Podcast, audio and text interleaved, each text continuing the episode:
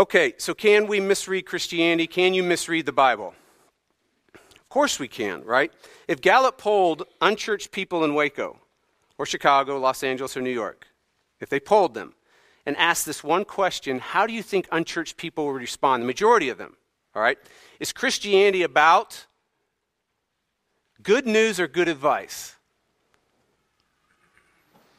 Unchurched people self consciously not come to church, but they're perceiving Christianity and they're looking at the church. How would they answer that question? Well, what is good advice? The things I'm about to mention, I have personally either done myself, or I have heard others do, or I just made up. Okay, here it is. You ready? How, here's good advice. Things like how to experience God, five steps to live the victorious Christian life, two secrets to tap into the Holy Spirit, how to do hard things for God, how to kiss dating goodbye, how to become a sold out, purpose driven, passionate, surrender all, fully committed follower of Jesus Christ. David's three spiritual stones for killing the giants in your life. How not to lust like David, how not to commit adultery like David, how not to then murder your best friend like David, and how not to then cover it up like David.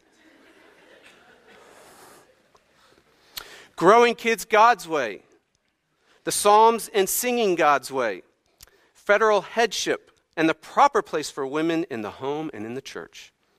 Nehemiah's leadership principles, Moses and humility in massive doses. Church growth techniques from the book of Acts, and in my favorite, all time favorite, 1,000 biblical principles for eliminating stress. that one I made up. All right. What if we answered this, we asked the question this way? If you grew up in church, what was the dominating aroma? Those of you that are in real estate and those of you that sold a house or bought a house, you know that when you sell a house, what are you supposed to do? Bake cookies.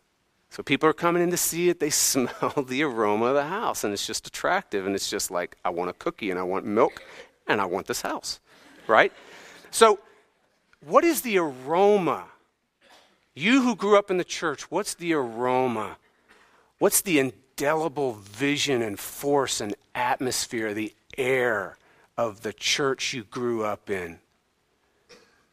Good news or good advice? Those of you who grew up in a Christian home, was your home a place to rest or to perform? Was it your place of safety and just I can be myself. It's a place of acceptance, it's a place of love. Or is it a place that I need to be a certain way that people want me to be, and I'm just kind of low grade fever and anxiety every time I go home? Don't worry, no polls need to be taken because the polls are actually already in. These polls have been done and they've been documented. Tim Keller documented in prodigal God, he says that young people, document that young people are fleeing their Christian homes, fleeing their Christian churches to guess what? Find refuge in the city, safety in the city, finding themselves in the city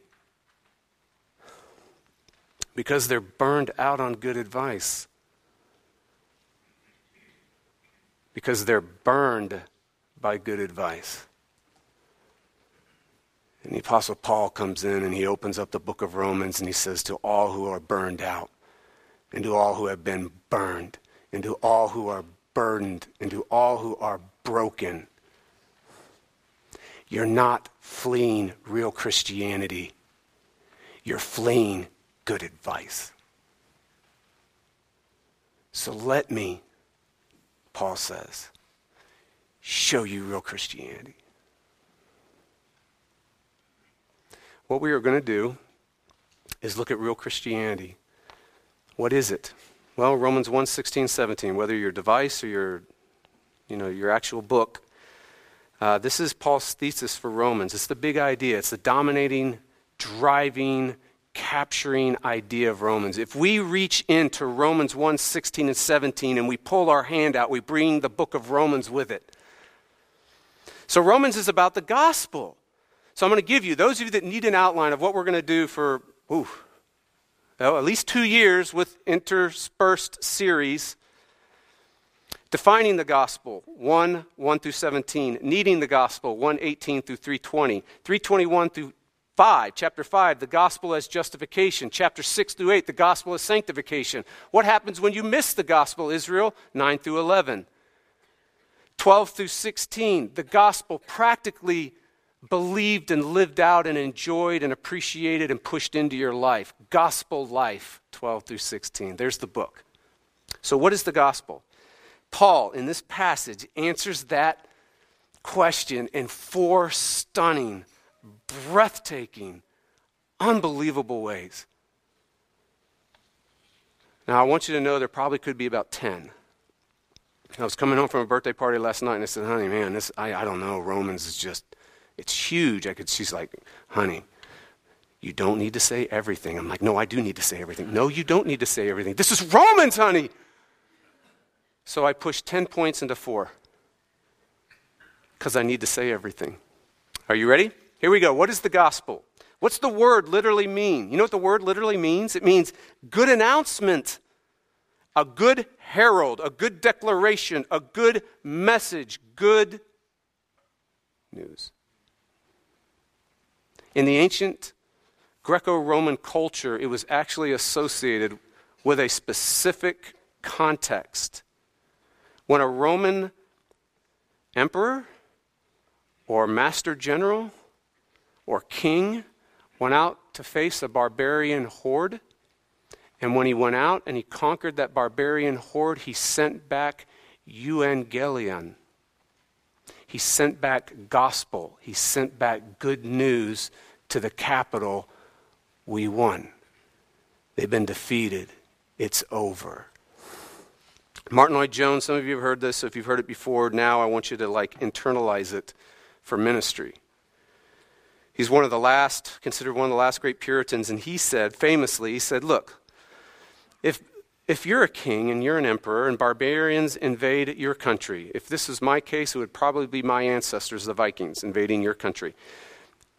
And they desolate everything, destroy everything, level everything to the ground it gets word news that village and town after town is just desolate.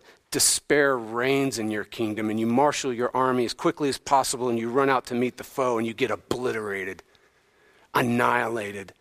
And your last heroic act is you grab a messenger, you look him in the eye, and you send him back to the capital city, and you tell the city to fight for their lives. The enemy's coming. And that guy runs and he runs and he runs however far it is and he runs into the city and everybody's and the whole city's at the battle at the gates and the whole city's at the walls and they're looking and they're like, oh no. And he goes, fight for your lives. Archers on the wall, cavalry at the west gate. That's good advice. Fight for your lives. Fight for an almost hopeless, unachievable victory. But gospel's different. A gospel declaration is not fight for your lives, good advice. A gospel declaration is the king crushes the brutal enemy, wipes them out. You don't even smell their campfires anymore. And he sends and he grabs his best, finest, right hand man and says, Nike, run. And that person runs into the capital city and is going, We won. Victory. No fear of death. No fear of shame. No fear of brutality. Peace. Hope. Freedom. You can live again. The messengers bring good news a proclamation, a declaration, an announcement of the king's victory, a victory already won. That's gospel.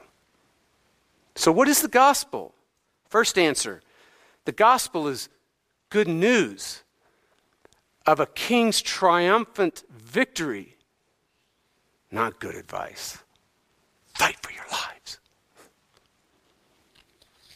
What is the gospel? Look at verse 1. Paul, a servant of Christ Jesus, called to be an apostle, set apart for the gospel of God. Set apart for the gospel of God. The gospel is God's gospel. Do you see that? It's a phenomenal phrase, the gospel of God, God's gospel. So the gospel is not Paul's gospel.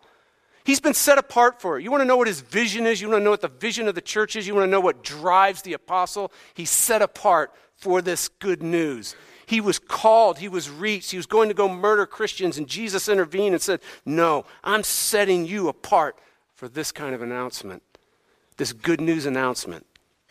It's not your gospel, Paul, and it's not the church's. It's not a great theologian's. It's not Calvin's. It's not Berkhof's. It's not Jonathan Edwards. It's not Jeff Hatton's. It's not a famous writer's. It's God's gospel. God's announcement of victory. God's work. God's performance. God's doing, dying, rising. This means that you and I are not at liberty to reshape God's gospel. We're not at liberty to mess around with it. We're not at liberty to kind of restructure it and make it better or lessen it. Lesslie Newbigin is a famous churchman, missionary apologist. He says it this way We're not at liberty to domesticate the gospel, to reach into the gospel and actually take the power right out of it.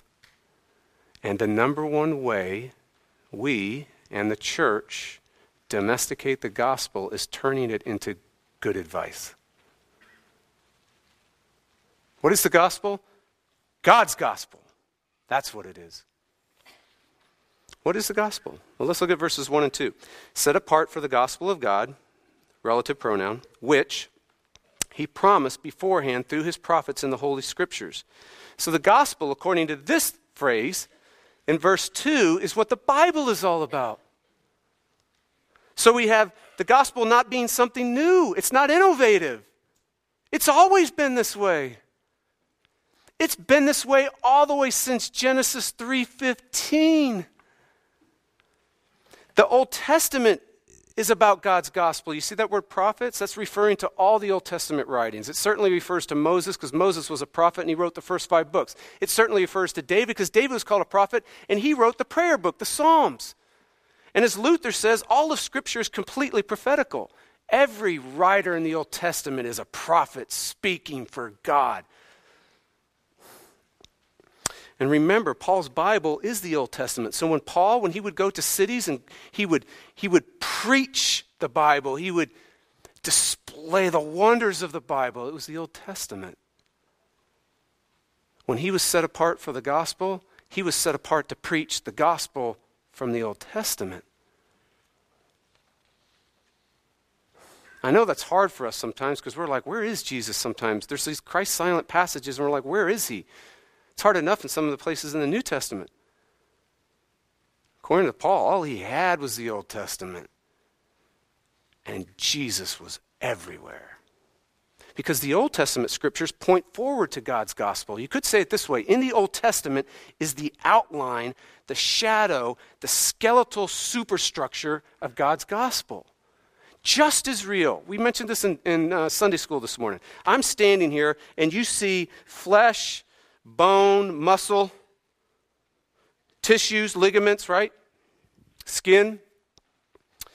Inside is a skeletal superstructure that's just as much me as the outside of me. In the Old Testament, you get a skeletal structure of God's gospel that's just as real as when the New Testament comes along and starts filling the superhero in completely.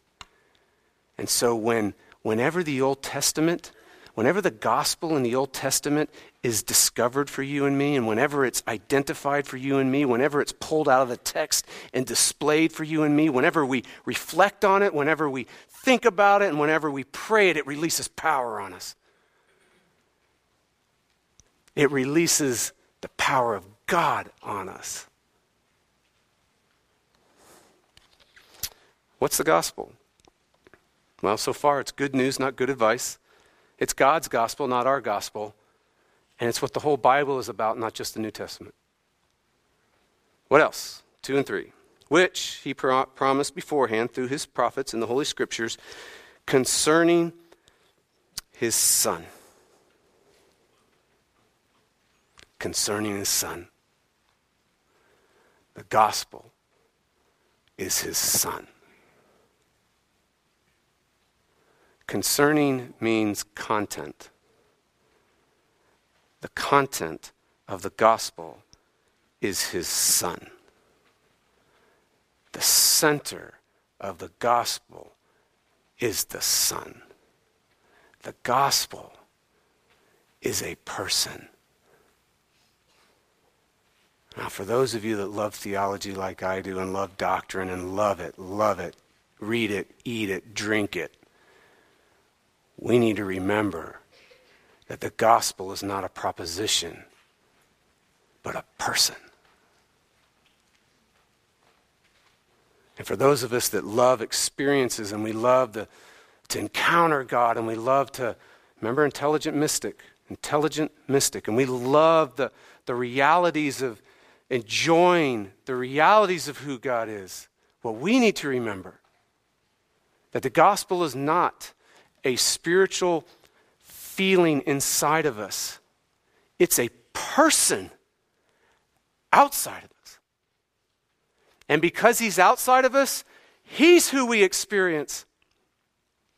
It's not that we have any experience that we want to have, the experience is him. The experience is the wonder of who this person is and what he's done. And that alone changes kingdoms, changes worlds, changes lives. Who is this person? Who is this son? Who is Jesus? Who is he? Verse 3 and 4. Concerning his son, relative pronoun, who was descended from David according to the flesh and was declared to be the Son of God in power according to the Spirit of holiness by his resurrection from the dead, Jesus Christ our Lord. Do you understand what was just said? Okay, I have, I think I was counting up in the first service, five, but I actually have six, maybe seven commentaries on Romans, and three are in the mail, and they were supposed to be here on Friday, and I'm a little hacked off about that. Uh, there are more commentaries written on Romans than any other book in the Bible. And the amount of ink that is spilled on these two verses is off the charts. Why? Because everyone grasps, even though we might not all know what it means, everyone grasps that you're entering into the heart of ultimate reality in whatever's being said right here. That actually, 1 16 and 17 is telling us what the gospel does, 3 and 4 is telling us what the gospel is, who this person is. Watch how Paul is tracing Jesus' lineage from two unbelievable sources or two unbelievable origins. The first one is the second person in the Trinity, Son of God. Now we're going to see that that has two meanings, but right here we know that the Son of God is the second person in the Trinity. So this is the pre existent, eternal Son, God Himself. Have you ever wondered? I mean, have you ever thought to yourself, have you ever said to someone, or someone ever said to you, or even you said to God, God, if you, or someone, I got this all the time at Brown when I was in campus ministry, at least once a week. Here I get it every maybe once a month, six weeks, something like that. They'll come up to me and say, Listen, I believe in God. I don't believe in God, but I believe in God. I would believe in God if He just showed up. If He just said, Hey, here I am. And I'm here see me. He go, and they would say, Man, I believe him then. He did. He showed up. He did say, Here I am. God became flesh. Jesus is from God Himself. He is God. Now, Paul goes to Jesus' lineage, not just from God, which is huge, he goes to David. See that? According to the flesh, descended from David. So he's from the lineage of David. Why David? David was Israel's greatest king. David is Israel's most celebrated king. David is the only king in Israel to defeat all of Israel's enemies. We just got done with Judges. Did the enemies in the promised land ever get out? No. The answer is no. It didn't happen until David became king. And he conquered every enemy. And for the first time ever in Israel's history, the promised land had peace. Peace. And it all started when a teenager was anointed king. And when the, the biggest and the most handsome and the tallest Israelite king ever was trembling in his tent, a boy said, I'll slay the giant. And the first invading giant is slain in the land when the first true king shows up in Israel. And then every invading army and every invading nation, everyone that came in to take Israel out, this king obliterated. That's why when Jesus rose from the dead, he was declared. Do you see that in verse 4? Declared to be the ultimate, universal, final king of all kings. This is what Son of God in power means. He's the ultimate, universal, final king. I mean, it has traces. It's the Son of God, certainly means God being the second person in the Trinity. But what we've lost today in redemptive history that the Apostle Paul is making really, really clear that title was given to Adam, that title was given to Israel, and that title was given to King David. And now that title is given in power to Jesus himself. He is the ultimate king. And when he rose from the dead, it was a cosmic epic crowning of the ultimate king and his victory over all enemies and all lands everywhere. John Owen would say that verse 4 is a declaration of the death of death in the king himself. So the gospel is good news. It's a declaration, it's a promise, it's a proclamation of the ultimate king's victory, his work, his performance, his achievement, his winning, his doing, his dying, his rising, his exaltation. And he did it for those who couldn't. And right now, that announcement is being heralded in the capital city of your life. Peace. It's over. It's finished. We won. No death, no disaster, no despair, no destruction. Peace. What is the gospel? Good news, not good advice. God's gospel, not our gospel. What the Bible is all about, not just the New Testament. It's a person a person who is king and victorious. I'm going to end with one massive implication, and the implication will literally take the rest of the book to fully deal with. we will not get this implication until we're done with the book, and even then, we've got to keep going with the rest of the Bible. And here's the implication the gospel changes everything. Everything. Forget what you thought about Christianity because the gospel changes everything. Everything. This means that the gospel is what you most need in this room right now.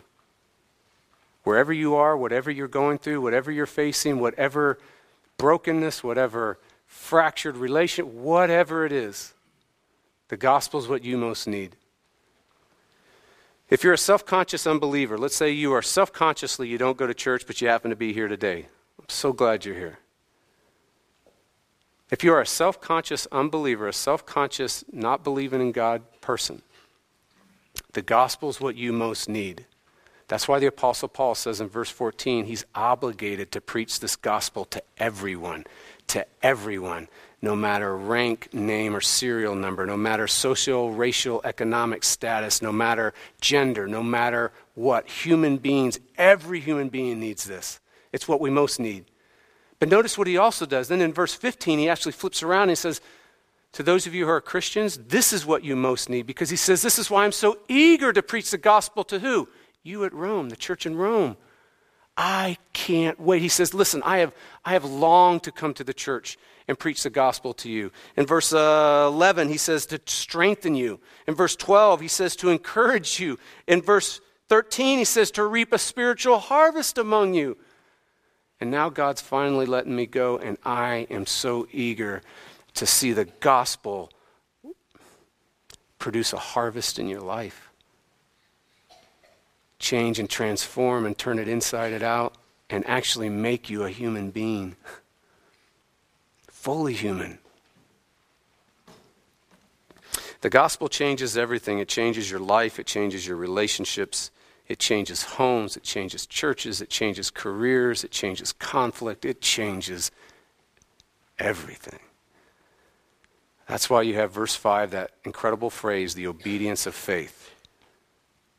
Obedience is a changed life, and it comes from faith. You want, you want a life that changes, you want things that change, you want holiness, whatever you want. It comes from believing the gospel, according to Paul. The gospel is the root that produces all fruit. The gospel is the producer that produces any kind of life change for any Christian. Do you see our Lord in verse 4? This is how we'll end. Notice he's saying our Lord. If he's saying our Lord, what he's going to do, he's inviting, it's an invitation our Lord. He's inviting the Romans, he's inviting the Roman church, he's inviting believers to have that our Lord become more deeply pressed and real in a person's life. It's an invitation to believe the gospel. Jesus is actually, Paul is actually inviting the church in Rome to enter into Jesus' own story for them, to find their story in his story, to find out what they are and who they are in who he is and what he's done to actually find life and come alive in the, the proclamation and the announcement of it's over, it's finished, it's done, he won. Some of you need to believe this Jesus' victory over your sin and over your shame and over a failure. And you need to hear it's over, it's done, he won. No shame. Why do you feel shame? There is no such thing as shame in my kingdom. I took it all and I obliterated it. No sin. Sin's power, it's completely broken, and one day it'll be completely removed from you. Though we have a very realistic view of sin, that's why there's Romans 7, and we'll get there. And then some of us, no matter what we do, we just can't sense that God connects with us, He's near with us, He really cares about us. Difficulties and circumstances seem to say He doesn't. Every time a difficulty happens, we say, Of course, of course, because He doesn't care about me. I mean, we don't say it verbally because nobody would say that. Maybe. But we believe it. Of course. He takes care of Sally, but boy, howdy, I think I get the crumbs. When we believe in his victory, you know what happens? Verse 7 becomes real. You start realizing you are loved by God. Some of us need to believe in Jesus and his victory amidst pain and confusion and disappointment and loss. And we need to feel verse 7 again. What does it say in verse 7? Grace to you and peace from God our Father and the Lord Jesus Christ. Paul begins every letter that way. He ends every letter that way because he actually believes that what he is writing, the good news he's unpacking, the power of the gospel that he's displaying and he's, he's expositing will bring grace and peace to your life. On the spot right now from God the Father and the Lord Jesus Himself. The gospel changes everything.